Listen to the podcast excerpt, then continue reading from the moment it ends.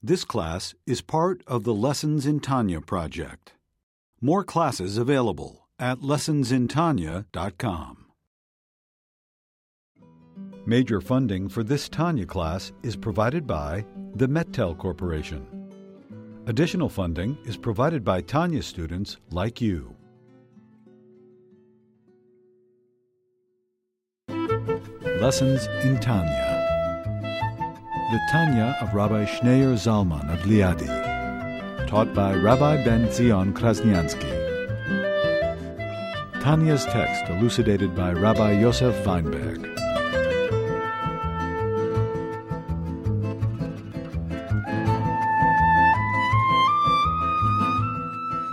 We are page 173. It's the only letter that has an explanation that was included as part of the letter, because it's such a sensitive subject. You know, after all the explanations are said and done, it's just too emotional, it's too personal, it hits home. You're talking about there's a love, there's a relationship, there's a connection, and the void is just unbearable. The human pain is just unbearable. So all the understanding and all the explanations in the world is not adequate to comfort, or to address the deep loss and the deep pain, because the Rebbe, the leader, means so much to the Chassid, and it's like a father and a child relationship, and it's like the whole foundation is missing, and you know, it's not something we can reconcile. And the truth is, that's how God created us. Death in general. We're not philosophical about death. A person who doesn't mourn for a loved one is not philosophical, is not enlightened. That's how the philosophers define themselves, as the enlightened ones, because they dealt with death very philosophically. But according to the Torah, a person like Plato is actually very cruel. A person who is cool about death is actually cruel. It's evil. It's not normal. Because there's the human anguish a person has, any humanity and any feelings, how could you not mourn on death, you know? So the feeling of mourning is a very genuine feeling, is a very real feeling. Because in a perfect world, there should be no death. You know, 7 billion people have it right. The average person has more wisdom in their fingertips than the pseudo-intellectuals who consider themselves enlightened but are truly endarkened. In a perfect world, there is no death. Something is wrong with this picture. Something is wrong with death. When God created the world, man was programmed to live forever. Death is an aberration, a distortion. And that's why we can never make peace with it, although everyone we know dies. But we simply can't make peace with it. There's something wrong with it. So the emotional reaction, the gut reaction, is a genuine reaction. We can't reconcile ourselves with that. Disturbs us, bothers us, especially the death of a righteous person, especially the death of a Rebbe, a leader, our teacher, our mentor, our guide, our spiritual father. And that's the way it should be. And yet, at the same time, paradoxically,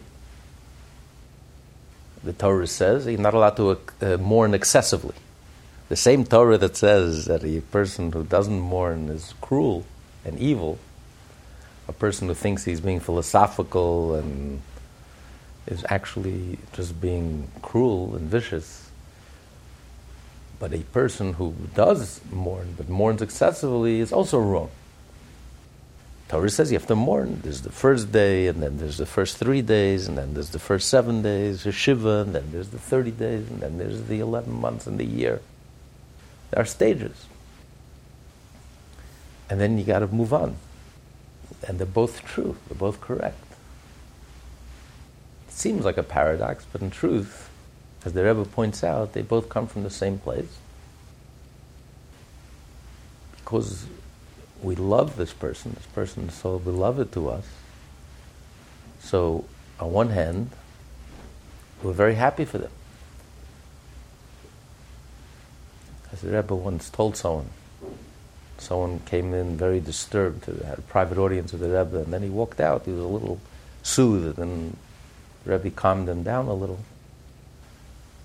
The Rebbe told him, imagine if your son, he lost his son, imagine if your son had to go away on a trip.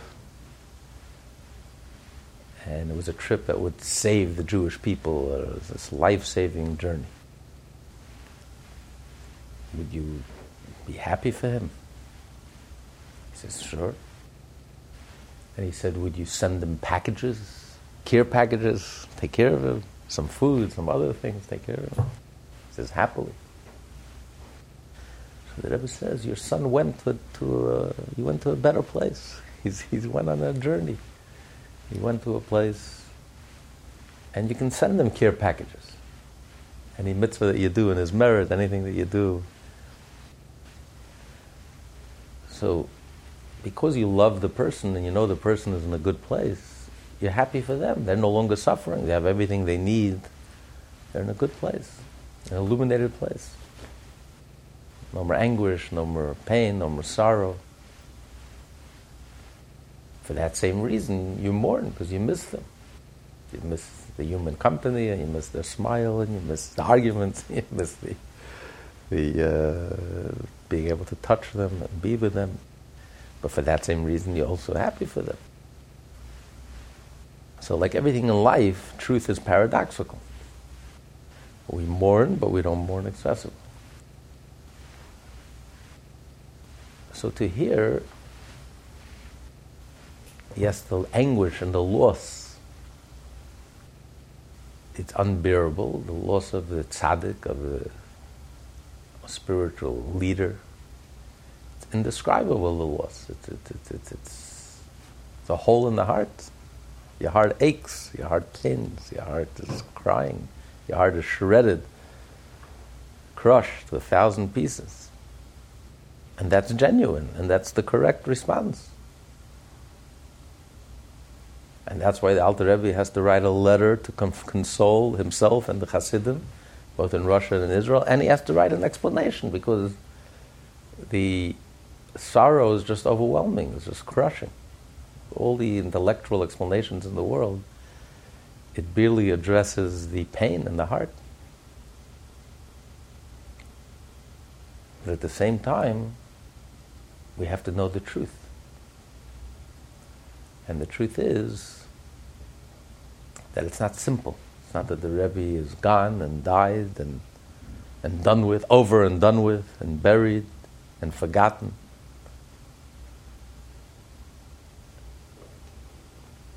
As he explains, and he's going to explain even more now, that not only is the Rebbe now in a lofty place, he's been elevated to this lofty existence and this lofty level,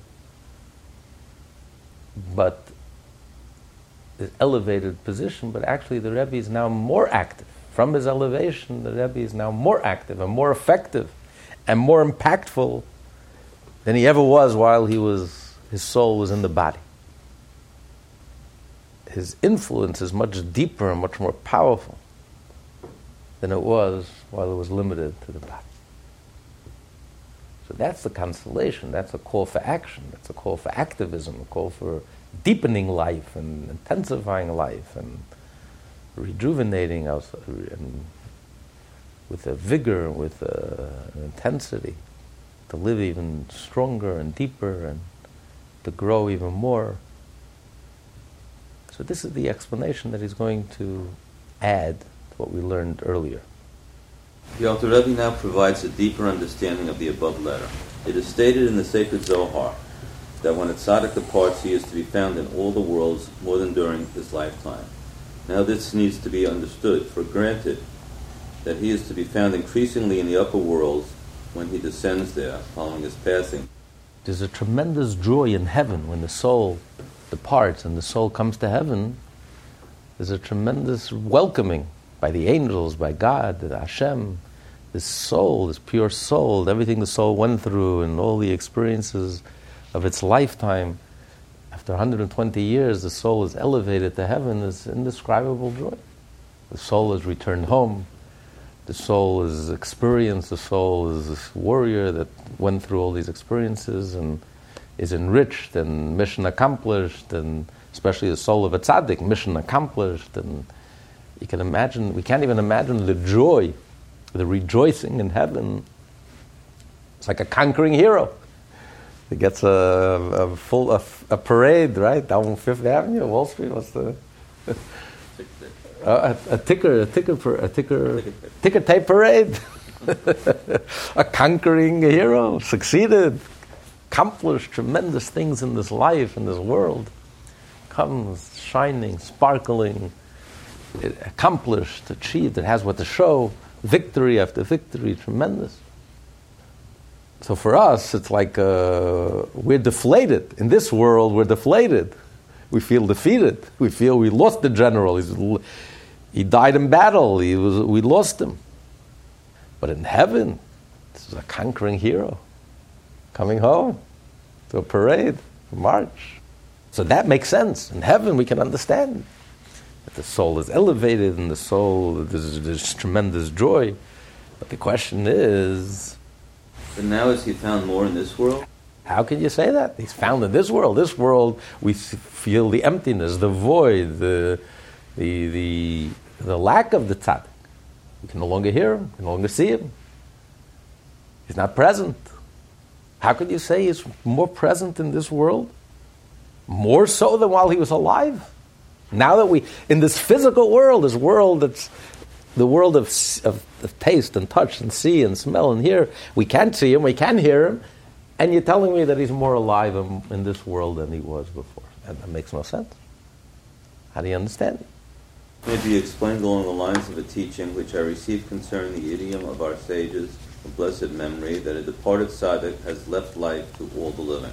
So this is an expression we find in the document of a Yavama, a levirate marriage. Torah says if a person dies, has a childless marriage, and he dies, so his brother should marry his wife.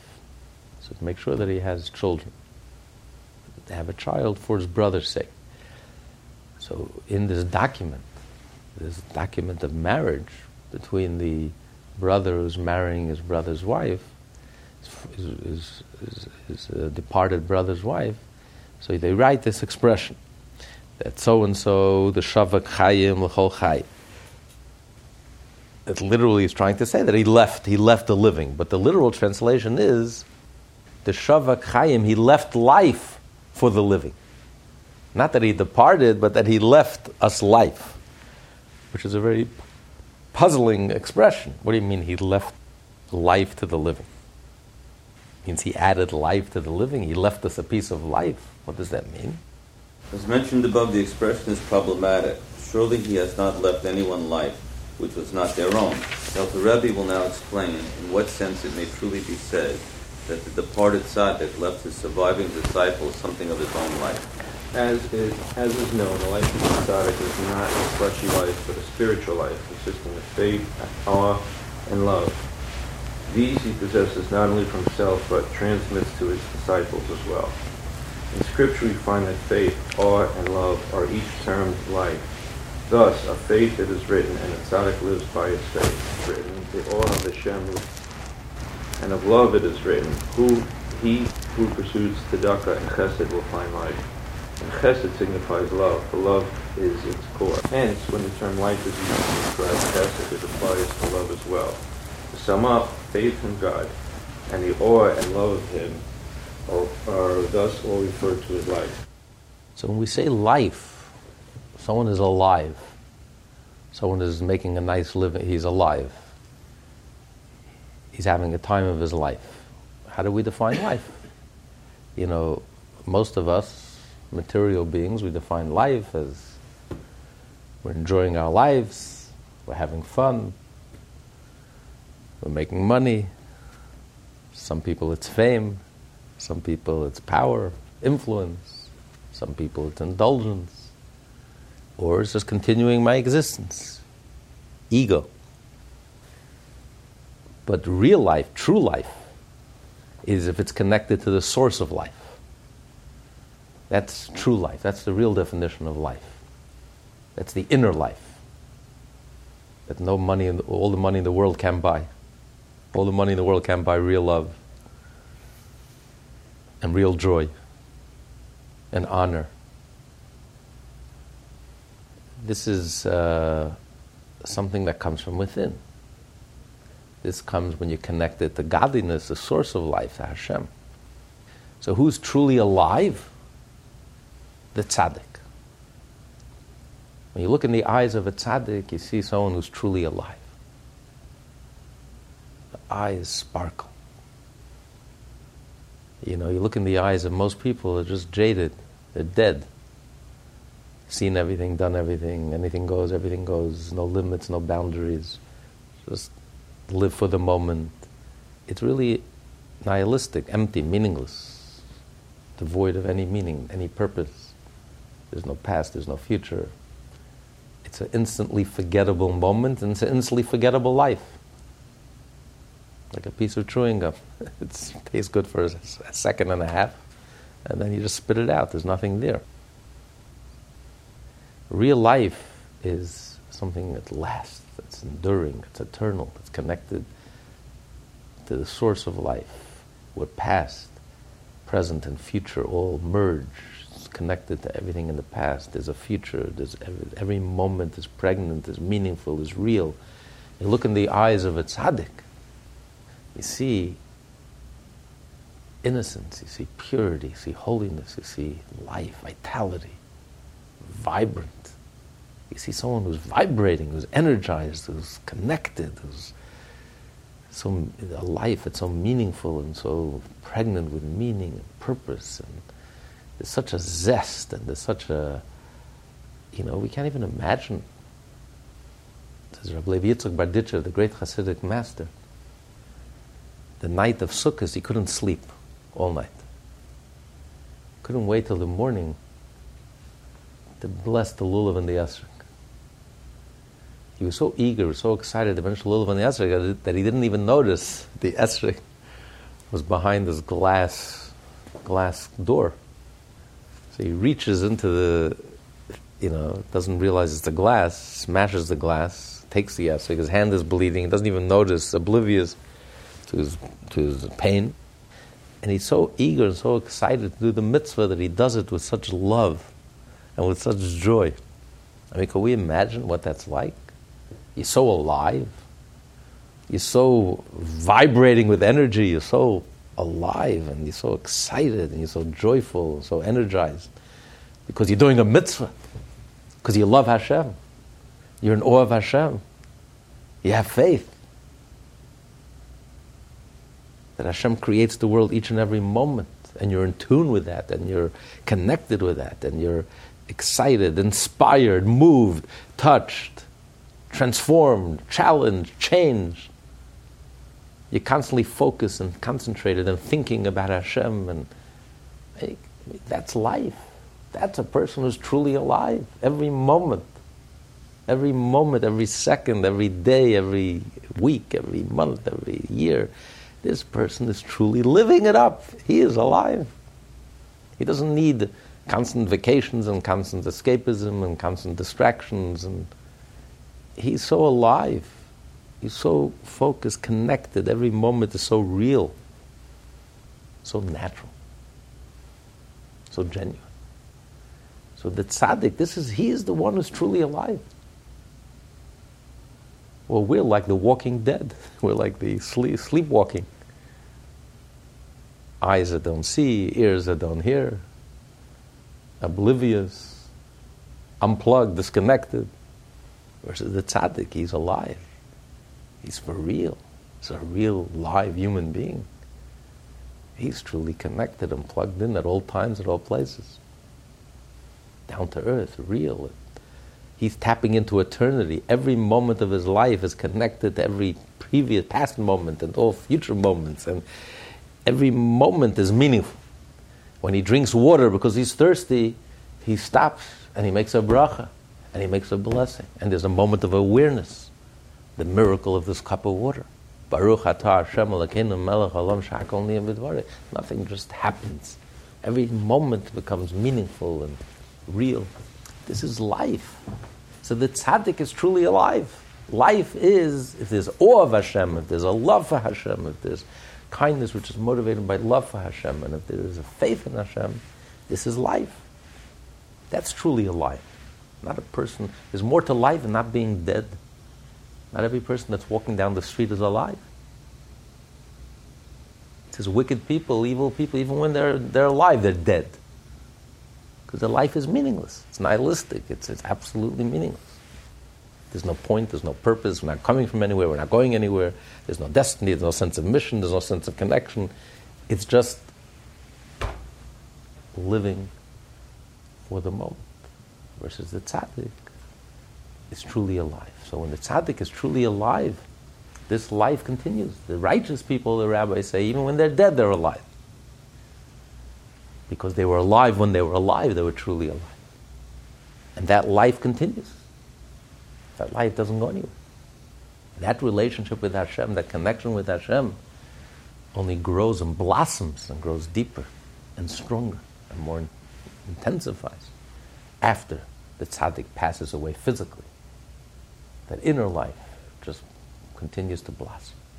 Now these three attributes are present in every world, up to the highest of levels, all proportionate to the levels of the worlds. One higher by way of cause and effect as is known. At any level, each world serves as an antecedent or cause to the lesser world, the effect which it brings into being. You have so many levels within love of Hashem and awe of Hashem and faith in Hashem. You have level upon level upon level. But whatever level you're at, it's comprised of these three elements. There's the faith in Hashem, and there's the love of Hashem, and then there's the awe and respect and awe of Hashem. Now while the Tzaddik was alive on earth, these three attributes were contained in their vessel and garment. On the plane of physical space, this being the aspect of the Nefesh which is bound to his body. During his lifetime, his disciples all received only a reflection of these attributes and a ray from them that radiates beyond this vessel, i.e. the Tzaddik's body, by means of his holy utterances and thoughts. The Tzaddik's utterances and thoughts are able to reveal no more than a minor ray of his attributes. Even the thoughts of a Tzaddik does have an effect. You don't know what a person is thinking. So it makes sense that the actions of a Tzaddik, we see his actions, so we're inspired by his actions. We will see him in action. So we see his example. He's a role model. His speech, we're inspired by his speech. He's speaking to us. He's communicating. He's inspiring us. But his thoughts, but even thoughts, even though we don't know what a person is thinking, but the thoughts illuminate the face. You know, we can tell when a person is lost in thought, deeply lost in thought. We have no idea what he's thinking about, but we see on the face, we see that the person is lost in thought. The Talmud says that one of the rabbis said, the reason why I was so sharp, because I saw the face of my Rebbe. And the other student says, if I would have seen the face of my Rebbe, I would have been even sharper. I just heard him, but I didn't see his face. So just seeing the face, being able to look him in the eyes and seeing his face, even though I don't know his whole thought process, and I can't see, but just looking at the face, I see the effect of his thoughts, which has a tremendous impact on the student. So even though it's not direct, it's indirect. It's not that I know what he's thinking, but It makes an impression on the face, and by looking at the face, it has an effect and leaves an impression on the student. So the tzaddik has an effect even outside of the vessel through his speech and through his holy thoughts. That is why our sages of blessed memory said that one cannot form the depth of his master's teachings until the passage of 40 years. It says in the Talmud, it takes 40 years until we can really get to the bottom, the depth of the teachings of our teacher.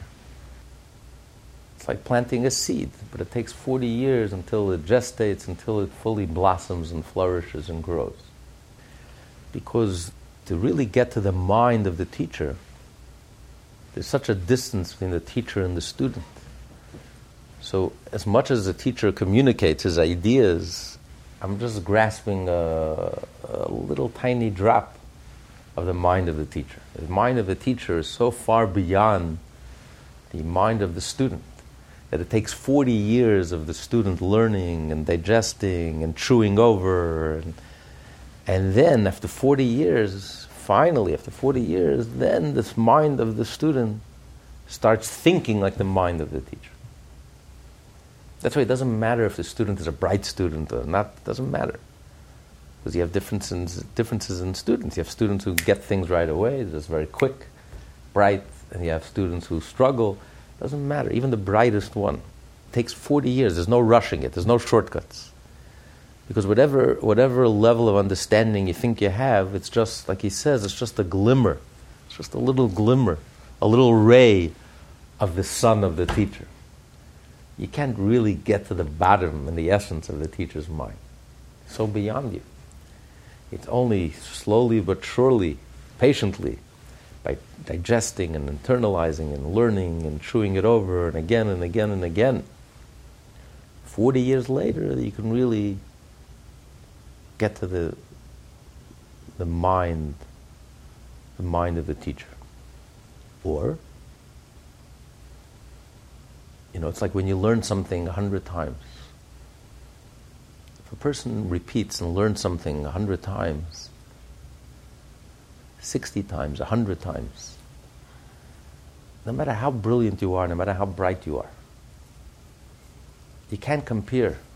As the previous Lubavitcher Rebbe said, the difference between the 59th time and the 60th time is more dramatic than the first time you learn it, between knowing and not knowing. Because it's only when you absorb something, when you truly absorb it and internalize it, and then it hits you, and you see things that you were completely oblivious to. You didn't see it before. It's so obvious, and it's so powerful, but I didn't see it before. I've been looking at it 60 times, and I never saw it. I never realized it. It never hit me. And all of a sudden, I mean, you can know something for years. It happens to everyone. You heard it in school, and you learned it, and you read it 100 times, 1,000 times. And one day it just hits you. Wow. So that's what it means. This is what it really means. But I've heard it, I've learned it, I've read it. It didn't get the same reaction. All of a sudden, something clicks. Nafala Simon, something clicks inside. Finally, I get it. Now I understand it as if for the very first time. There are no shortcuts. You have to learn it once and twice and 10 times and 20 times and 30 times and 40 times and 50 times and 60 times, 100 times, till it sinks in, you truly absorb it, and then you're able to see things you would never be able to see. You know, it's like the difference between a genius and someone who's not a genius. Today they throw the term loosely. Every rabbi today is called a genius. It's a mockery of the word genius. Gaon. In the olden days, a genius was truly a genius. But the true definition of a genius is that even if you were to learn for 1,000 years, you would never, ever see what the genius is. Einstein saw things that all the other physicists didn't see. They all studied the same thing, looked at the same thing, and no one saw what he saw. And they would study for 1,000 years, they wouldn't see what he saw. It's a whole different level, a whole different category. So the student, no matter how bright the student is, there's such a gap between the student and the teacher. We're talking about a true teacher that's head and shoulders above.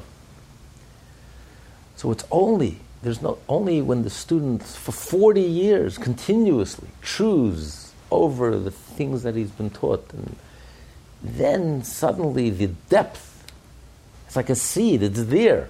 The brain, the mind of the teacher is there in his teachings. But the student doesn't see it. He just gets the surface, the most external part. But by chewing in it and cogitating and meditating and learning and studying and absorbing, after 40 years, something like opens up. And now for the first time, he's able to see things and appreciate and see it from the teacher's point of view. It's like a leap. You leapfrog ahead, a whole different level. Or like we see, when something really matters to you, when you truly care about something, an issue that really, really is important to you. Let's say it's a question of life and death. Something really, really matters to you and you really, truly care about it. You're able to understand things on a whole different level. Even simple people come up with ingenious ideas. If something is important to you, your life is on the line, there's something real in your life. Simple people, in the Talmud, simple people, unlettered, uneducated people come up with the most ingenious arguments that the Talmudic rabbis are busting their heads to keep up. Because when something matters to you, also, it cuts through. You cut through the chase and you get to the core, the essence. But generally, it takes 40 years. No shortcuts. It just has to mature, it has to gestate, you have to pickle it, you just have to, until it's ready to blossom, until it's ready to open up. So the teacher is just communicating a ray, and then only it takes 40 years until you're able to get to the inside of the mind of the teacher. So because the teacher is limited in the body, so even though he's communicating his ideas, but nevertheless it's limited. How much could he communicate? He can only communicate the glimmer of a ray of who he really is. He can't really give over his essence. The students are just simply not capable of receiving. 40 years later, they can get a glimpse of the inner workings of the mind of the teacher. So that's true when the teacher is alive. But after the Tzaddik's passing, since the Nefesh, which remains in the grave, is separated from the Ruach, which comprises these three attributes, and after his passing is the Garden of Eden. The three attributes, now unbounded by the body, are in the Garden of Eden, a spiritual place whose atmosphere surrounds every individual in this world, as the Alter Rebbe will presently explain. The different levels of the soul. There's the Nefesh, and that's the part of the soul that remains with the bones, remains with the body. There's a part of the soul, the lowest part, the interface with the body, that remains. The matseva, that remains on the tomb, that remains with the body. When you go visit, there's a part of the soul that remains with the physical body, the lowest level of the soul. Definitely. That's what it sounds like. And then the ruach is separated, the higher part of the soul separated and goes to the Garden of Eden, goes to heaven, goes to the spiritual realm, which is no longer limited to the body. It departs from the body. It's separated from the body, and now it's free, and it's no longer contained or associated or connected with the body. So it's no longer limited to the body. Whoever is close to him can receive a part of his ruach, which is in the Garden of Eden, example, an actual part of the very essence of these attributes, as opposed to a mere reflection of them. In this world, when the tzaddik is alive, we cannot receive the essence of his faith and his love and his awe. It's too deep for us. It's too profound for us. All we can receive is a glimmer of it, a little taste of it. But now the tzaddik's ruach is no longer limited in the body. So if we have a love relationship with the tzaddik, we can receive directly from the essence of his spirit, the essence of his faith, the essence of his awe, the essence of his love. Direct transmission, direct communication. It's not limited anymore. There's limits. You couldn't just go into the Rebbe. You had to make an appointment, and then there came a time where there was no longer any appointments. You could only go for $. is limited. You can't just access. But now, the Rebbe is accessible 24/7. You don't need any appointment. You don't need to call the secretary. You can go direct, straight, however long you need or want. There's no limit, which is a reflection of where the tzaddik is at now, that there's no limit. His soul is in Gan Eden, is no longer contained or limited to the body. So again, there's no limit. You can directly access the essence of his spirit, the essence of his faith and love and awe of Hashem. Those who have a relationship with him could directly access it and connect with it. Because the Ruach of the Tzaddik is now not within a vessel, nor on the plane of physical space, but in the Garden of Eden, which, as will now be explained, is to be found within this world as well. People think that the Garden of Eden is a place, a geographical place called the Garden of Eden, as a heaven is a geographical place, somewhere north of Siberia somewhere, or whatever. This heaven, spiritual, is not a place. Spirituality transcends time and space. 2 plus 2 is 4 exists where? Exactly. It's a concept, it's an idea. It transcends time and place. 2 plus 2 is 4 is true in Siberia, and it's true in communist Russia, and it's true in anywhere, in Cuba also, believe it or not. Maybe there 2 plus 2 is 5. But wherever you go, it transcends time and space. So how much more so spirituality transcends time and space. So where is the Garden of Eden exactly? Is it up there? It's right here. There's no space. There's no time. There's no space. It's right here. It's right under my nose. It's right before me. It's not limited. And that's what he explains now. For as is known, our sages of blessed memory said of our father Jacob, peace be to him, that the Garden of Eden ended with him when he came to be blessed by his father Isaac. Likewise, it is stated in Asara Mamaro that the atmosphere of the Garden of Eden envelops every individual, and in this atmosphere are recorded all his good thoughts and utterances of Torah and divine worship. And likewise, to the contrary, heaven forfend, negative thoughts and utterances are recorded in the atmosphere from Gehenna, which envelopes every individual when he engages in it. So we don't sense it, but the tzaddik senses it.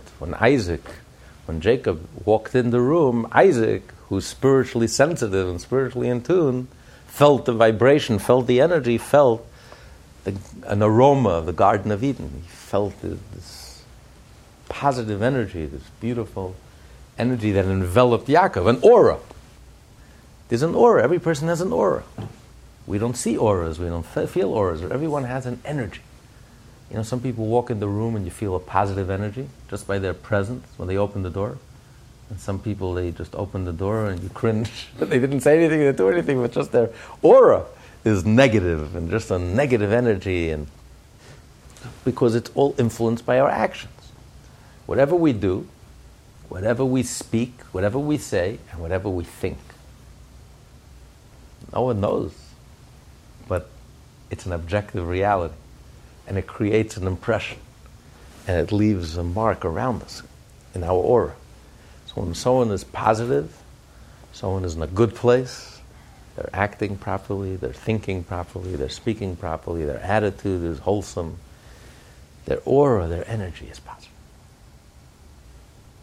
You know, some people can see auras, or some people can... You look at a person, you see there's a glow, there's an energy, there's a positive energy about them. You know, you sit up and notice. And some people have a very negative energy around. It's all a result of our actions. Because we have... Gan Eden is not up there. Hell is not there. We create our own hell on earth. And we create our own Garden of Eden. Because we have that energy.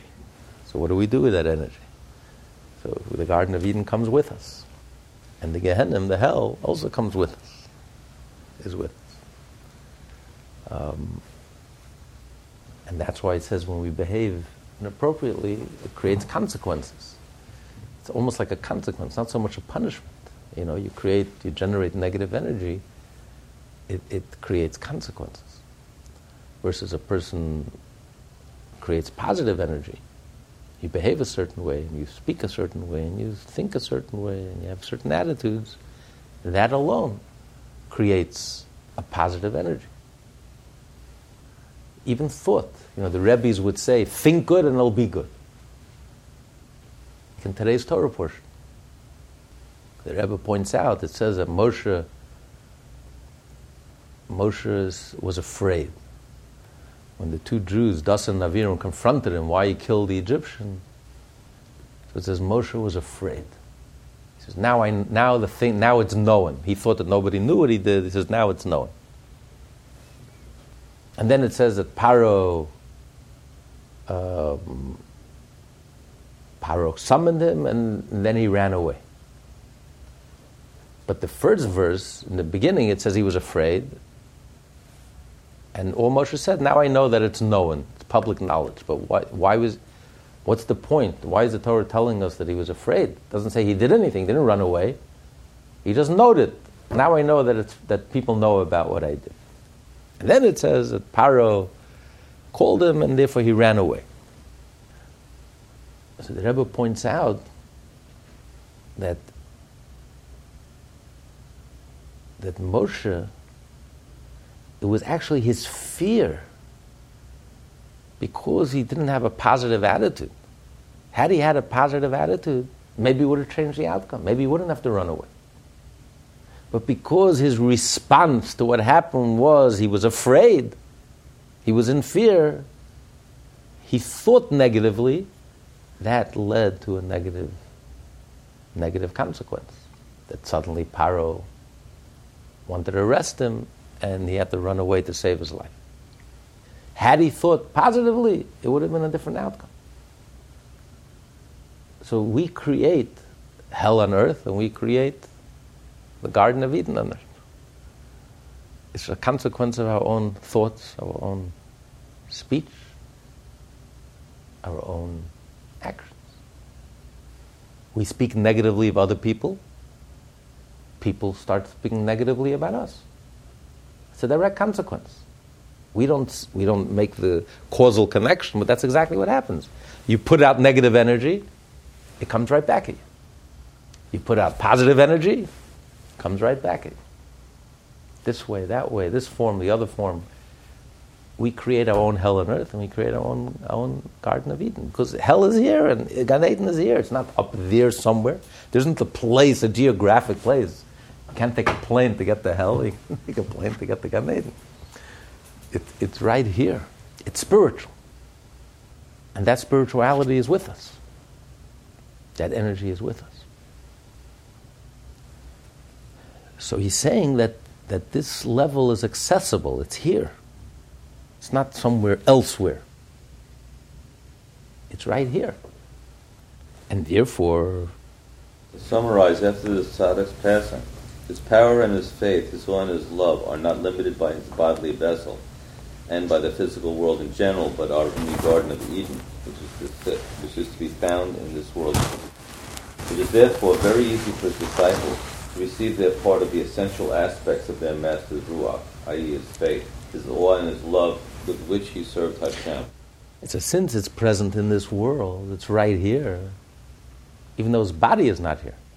But the Garden of Eden is right here. If it was here while his body was alive, while he was still alive physically, the Garden of Eden was with him right here. How much more so when he's not here physically, but still the Garden of Eden is right here.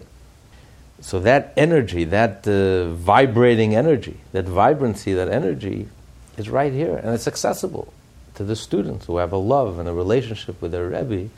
They can access it directly, without any intermediary. When the tzaddik is alive, so I could only access it through the body, through the physical. But now that he's no longer limited to the body, he's not contained in the body,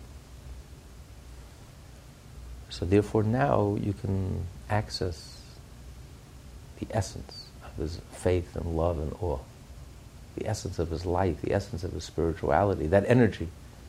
You can access it directly. So the body, like, limits it. Even though the tzaddik has an aura around him, but we can't access that aura.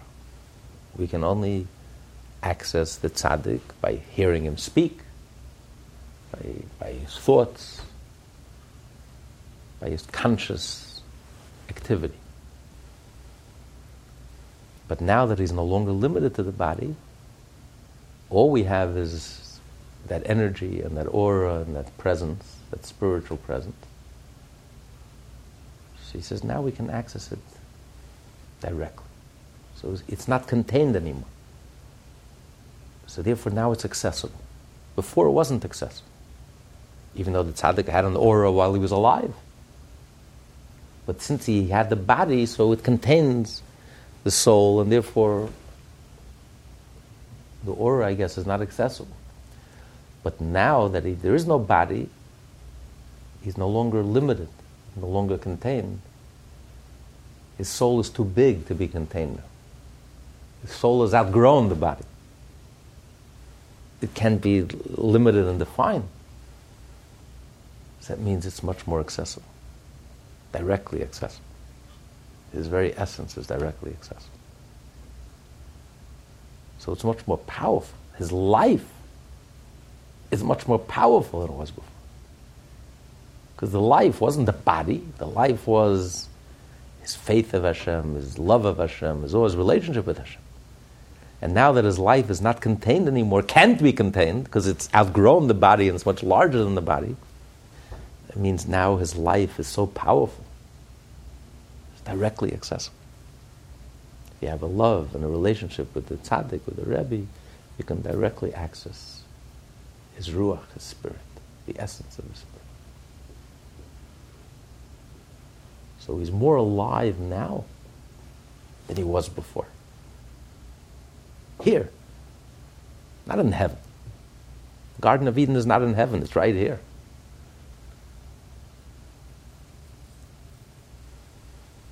So before he was limited, and now he's not. So you have direct access. And not merely a glimmer thereof, which radiates beyond the vessel, and which reach them through his thoughts and words when the tzaddik is still alive. The essential aspect of his ruach is the essential faith, awe, and love that relate to him and not to his disciples. It is raised elevation beyond elevation, to become absorbed in his neshama, which is in the higher Garden of Eden, in the supreme worlds. Now it is known that no holy entity is ever totally and utterly uprooted from its original place and level, even after it has reached the highest point. Rather, some trace of it always remains in its original lowly location. Moreover, as noted above, the lower Garden of Eden is to be found even in the lowly world of the seer. Thus it is this original aspect, deriving from the ruach of the tzaddik, remaining below in the lower Gan Eden in its original place and level, which extends itself among his disciples. For this aspect has detached itself from the essential aspect of the ruach of the tzaddik. Its entire purpose is to be vested within his disciples. So you have the nefesh of the tzaddik is associated, remains associated with the body. The ruach of the tzaddik is in the lower level of the Garden of Eden. The neshama of the tzaddik is the highest level of the consciousness of the tzaddik. That goes to the upper level of Gan Eden, the higher level of the Garden of Eden. That's upward and beyond. That's beyond our reach.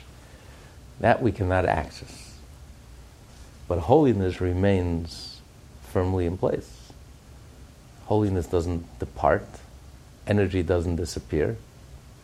So this level of ruach remains, and it has an influence. It remains to influence us, and it remains not just up there in heaven.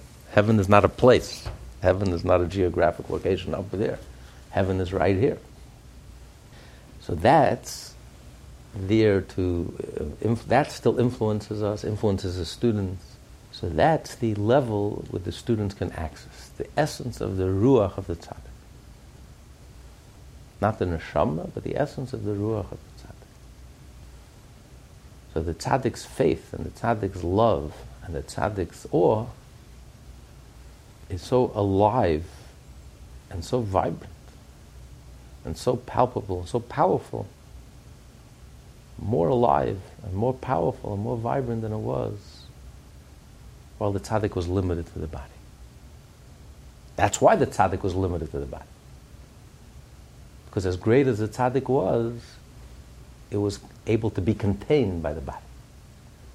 When the tzaddik passes away, it means it can no longer be contained. The ruach is so powerful, it can no longer be contained. There's like a surge of energy that just bursts out of the body and it just can't be contained any longer in the body. So he's so alive, that ruach is so alive, that spirit is so alive, that life force, that vitality, it's so vibrant and so alive and so that it has a tremendous influence and impact on us, much greater than when the tzaddik was alive, when his life force was much smaller and could be contained. When the life force could be contained, then the only way that tzaddik influences us is externally, through his thoughts, through his speech, which is only a glimmer of a ray of the lower level of the tzaddik, when a life force of a tzaddik could still be contained in this body.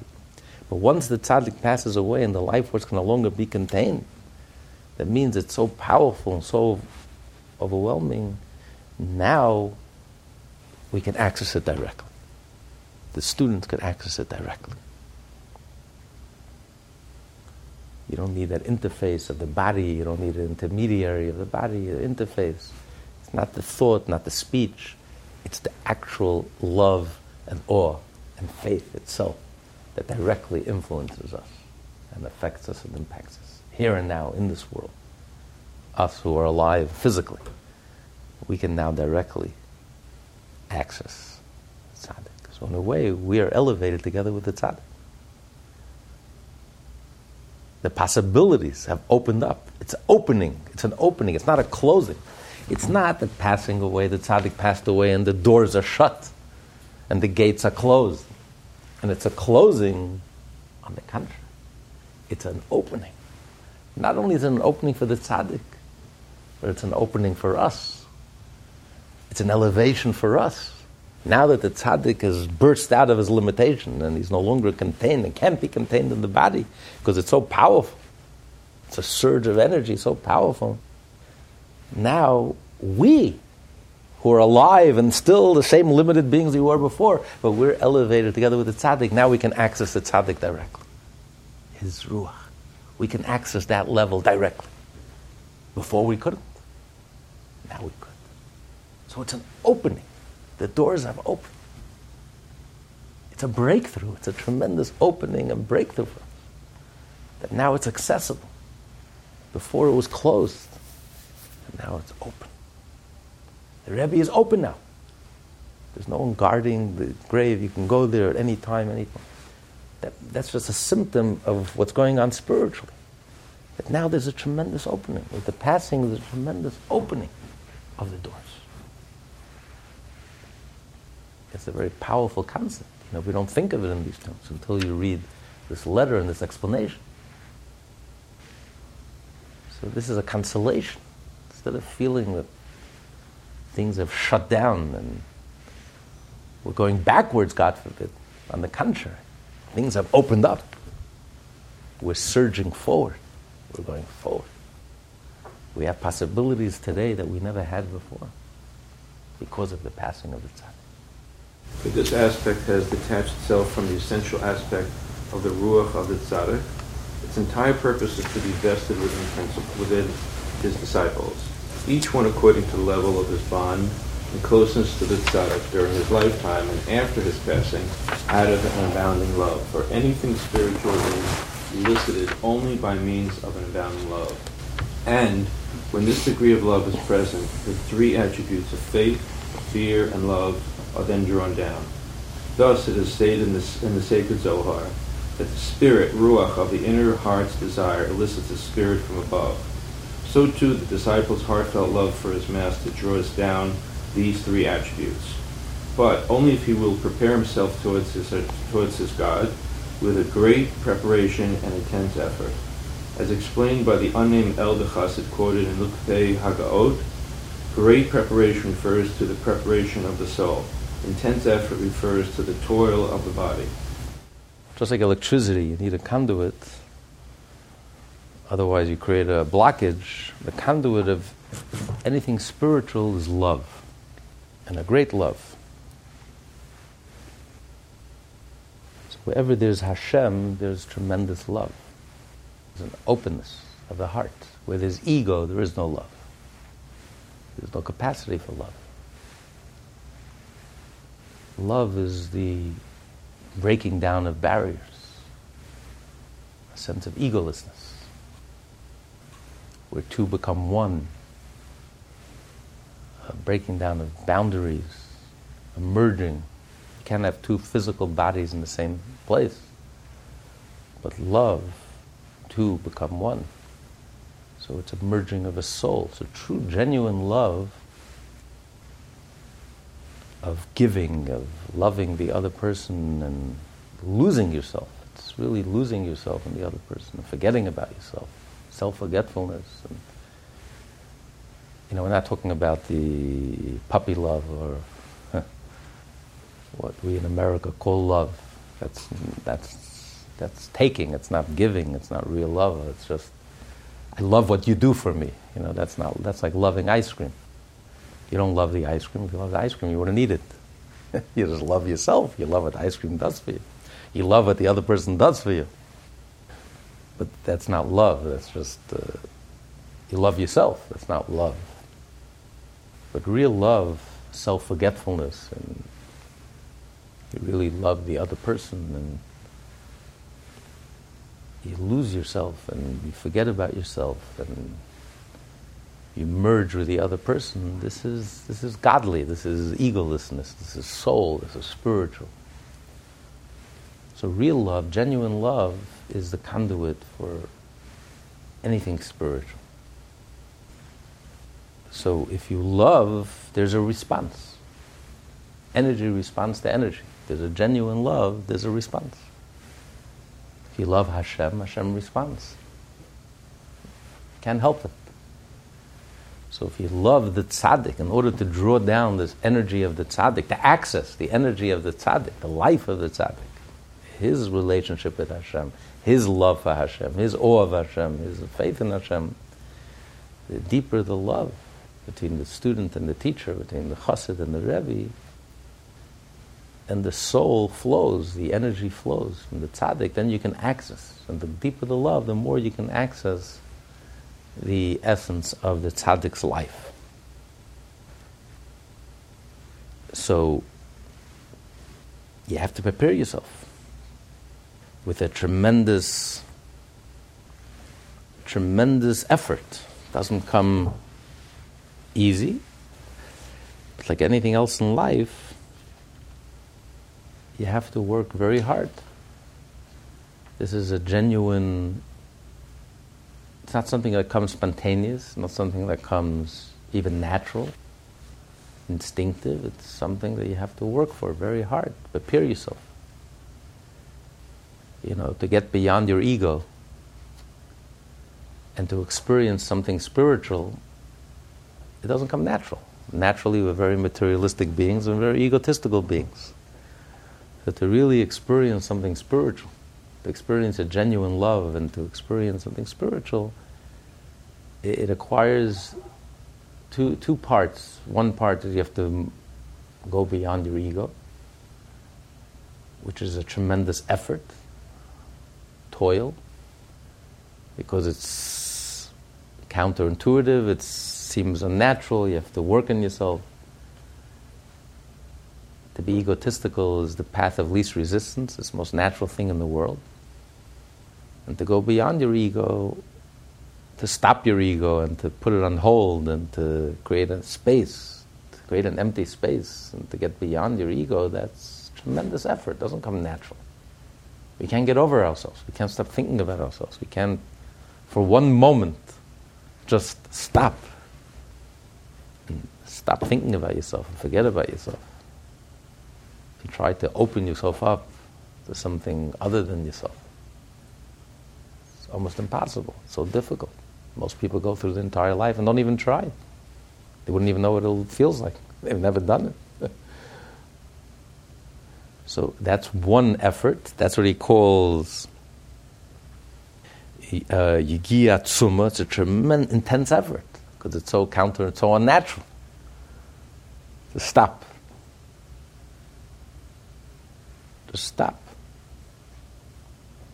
Pause. Put your ego on pause. Put your ego on hold. That's very, very difficult. You know, we don't try it too often. It's hard.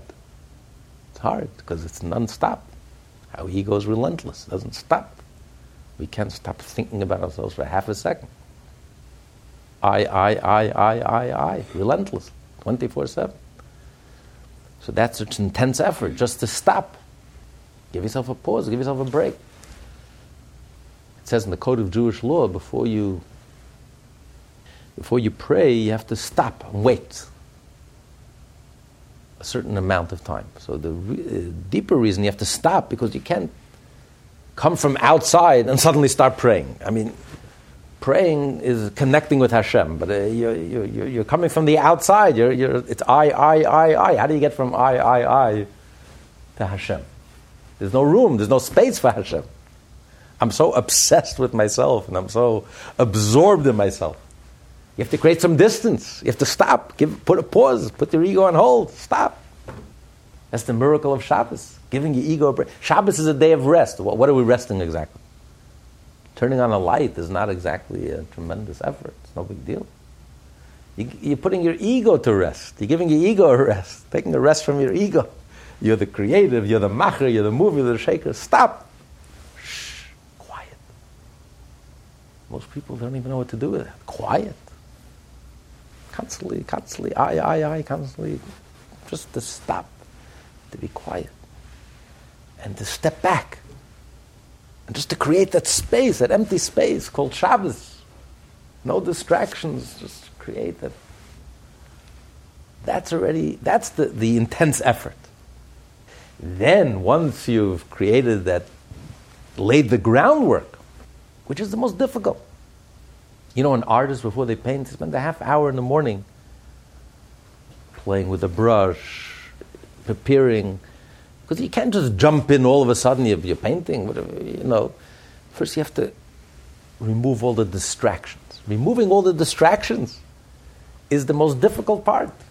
Because your mind is racing, and you're so absorbed in whatever you are doing, just to create that quiet and that peace and to walk away, to step back, that detachment, that empty space. That's the most difficult. That preparation, it's a preparation, but that preparation he calls intense effort. It's the most difficult part. So unnatural, so counterintuitive. Once you create that empty space and you've made the preparation, you've laid the groundwork, now I can focus and concentrate on the spiritual work. Now I can develop an awareness, and a love for Hashem. I can concentrate. So even when you're learning something, when you're trying to learn something, to focus and concentrate, a person can learn for a few hours. Maybe the first 3 hours, it's just to remove all the distractions. Once you've completely quieted all the distractions, now I can really get into the heart of the matter. I'm totally focused, totally concentrated. I'm not thinking of anything else. I'm totally absorbed in what I'm doing. Totally absorbed. But to get to that place, to be totally absorbed and self-forgetful and become egoless and completely forget about yourself and become totally one with whatever you're doing, to zone in, whatever word or language you want to call it, to get to that place, you're totally focused and zoned in and forget about your ego and forget about yourself. You become one with whatever you're doing till you reach a place where you can become completely oblivious to your surroundings. You're like in a trance. You can be absorbed and all of a sudden you wake up. Wow, hours went by. I completely didn't feel myself. I didn't feel time. I lost any sense of time, any sense of self. That's the peak That's the peak experience. A person could reach that level. Those who accomplish great people, who accomplish great things, reach that level. They reach a peak experience where they completely forget about themselves. They become completely absorbed in whatever they're doing. They lose any sense of self, of time, of place. And they accomplish tremendous things. The creative juices flow and they do tremendous things. But to get to that place, it doesn't come like that. You have to, that's what he says, intense effort. Great preparation and intense effort to be able to remove your ego, the toil of the body, and then you can prepare your soul. You can work on focusing and concentrating. And then when you do that, so that he will receive. So that he will receive these attributes in the way that his master taught him. To paraphrase the words of our sages of blessed memory, if you have labored and claim to have found, believe it. When a person works very hard, you will accomplish, but the rabbis use the expression, you will find. When you find something, if you find a lost object, you didn't really work on finding it. You just got lucky. You're walking down the street and you find a $100 bill. It's not like you worked for it. You could work from today till tomorrow. You're not going to find anything. It's something that just... So the Talmud is telling us, not only if when you work hard, not only will you be rewarded, your effort will be rewarded, that you'll succeed. But the success is not commensurate to the effort. It's as if you walked down the street and found something. Because the success will be way beyond your effort. A person puts in the real effort, and you put in the genuine effort, the breakthrough, the success, the understanding will be, and it's not just the reward that you've earned. I worked hard, so I've earned the reward. Just like you work hard, you get paid. But it'll be like a bonus. You'll get... And like the bonus is even more than the principal. Some bonuses are greater than the principal. Some corporations, the bonus, the end of the year bonus is more than the whole year's salary. When a person works truly hard, internal work, does the internal work and works hard, spiritual work, the success and accomplishment is almost as if you found something unprepared, because it's so beyond your effort. It's not commensurate to your effort. It's so beyond that. So he says, the person really exerts and tries to receive and follow the teachings of his teacher, and tries to follow in this path, having faith in Hashem and a relationship with Hashem and awe of Hashem and love of Hashem, and infuses his own Torah and mitzvot, his own learning and his own mitzvot and his own fulfillment of mitzvot and his own prayer and his own acts of kindness with that love and awe and faith in Hashem that are received from the tzaddik and the teachings of the tzaddik, the reward will be matzasa, will be in a way that's not even commensurate to his effort, way beyond his effort. He'll be able to access the very essence of the spirit of his teacher. This class is part of the Lessons in Tanya project. More classes available at LessonsInTanya.com.